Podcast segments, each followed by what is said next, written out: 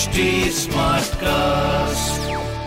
आप सुन रहे हैं एच डी स्मार्ट कास्ट और ये है लाइव हिंदुस्तान प्रोडक्शन हाय नमस्कार मैं हूँ आरजे वैभव और आप सुन रहे हैं आगरा स्मार्ट न्यूज़ और मैं ही इस हफ़्ते आपके शहर आगरा की आपको खबरें देने वाला हूँ। खबर नंबर एक की बात करें तो आगरा स्मार्ट सिटी प्रोजेक्ट के तहत होगा फतेहाबाद रोड का सौंदर्यीकरण। करीब 105 करोड़ के बजट के साथ फतेहाबाद रोड के डिवाइडर पर टोकोमा स्टैंड नाम के प्लांट लगाए जाएँगे। खबर नंबर दो की बात करें तो आगरा में लगा प्रदेश का पहला सोलर एनर्जी से चलने वाला वेस्ट डिस्पोजल प्लांट एक हेक्टेयर के एरिया में लगे इस प्लांट का कल यानी गुरुवार को सफल ट्रायल शुरू हो चुका है। खबर नंबर तीन की बात करें तो आगरा में बोले डेप्यूटी सीएम 15 अगस्त तक स्टेट के सभी कॉलेजेस में करवा दिए जाएँगे एग्ज़ाम्स ऐसी खबरों के लिए आप पढ़ सकते हैं हिंदुस्तान अखबार। कोई सवाल हो तो ज़रूर पूछेगा on Facebook Instagram and Twitter हमारा हैंडल है at the rate H T smart cast और ऐसे पॉडकास्ट सुनने के लिए log on to W W W dot H T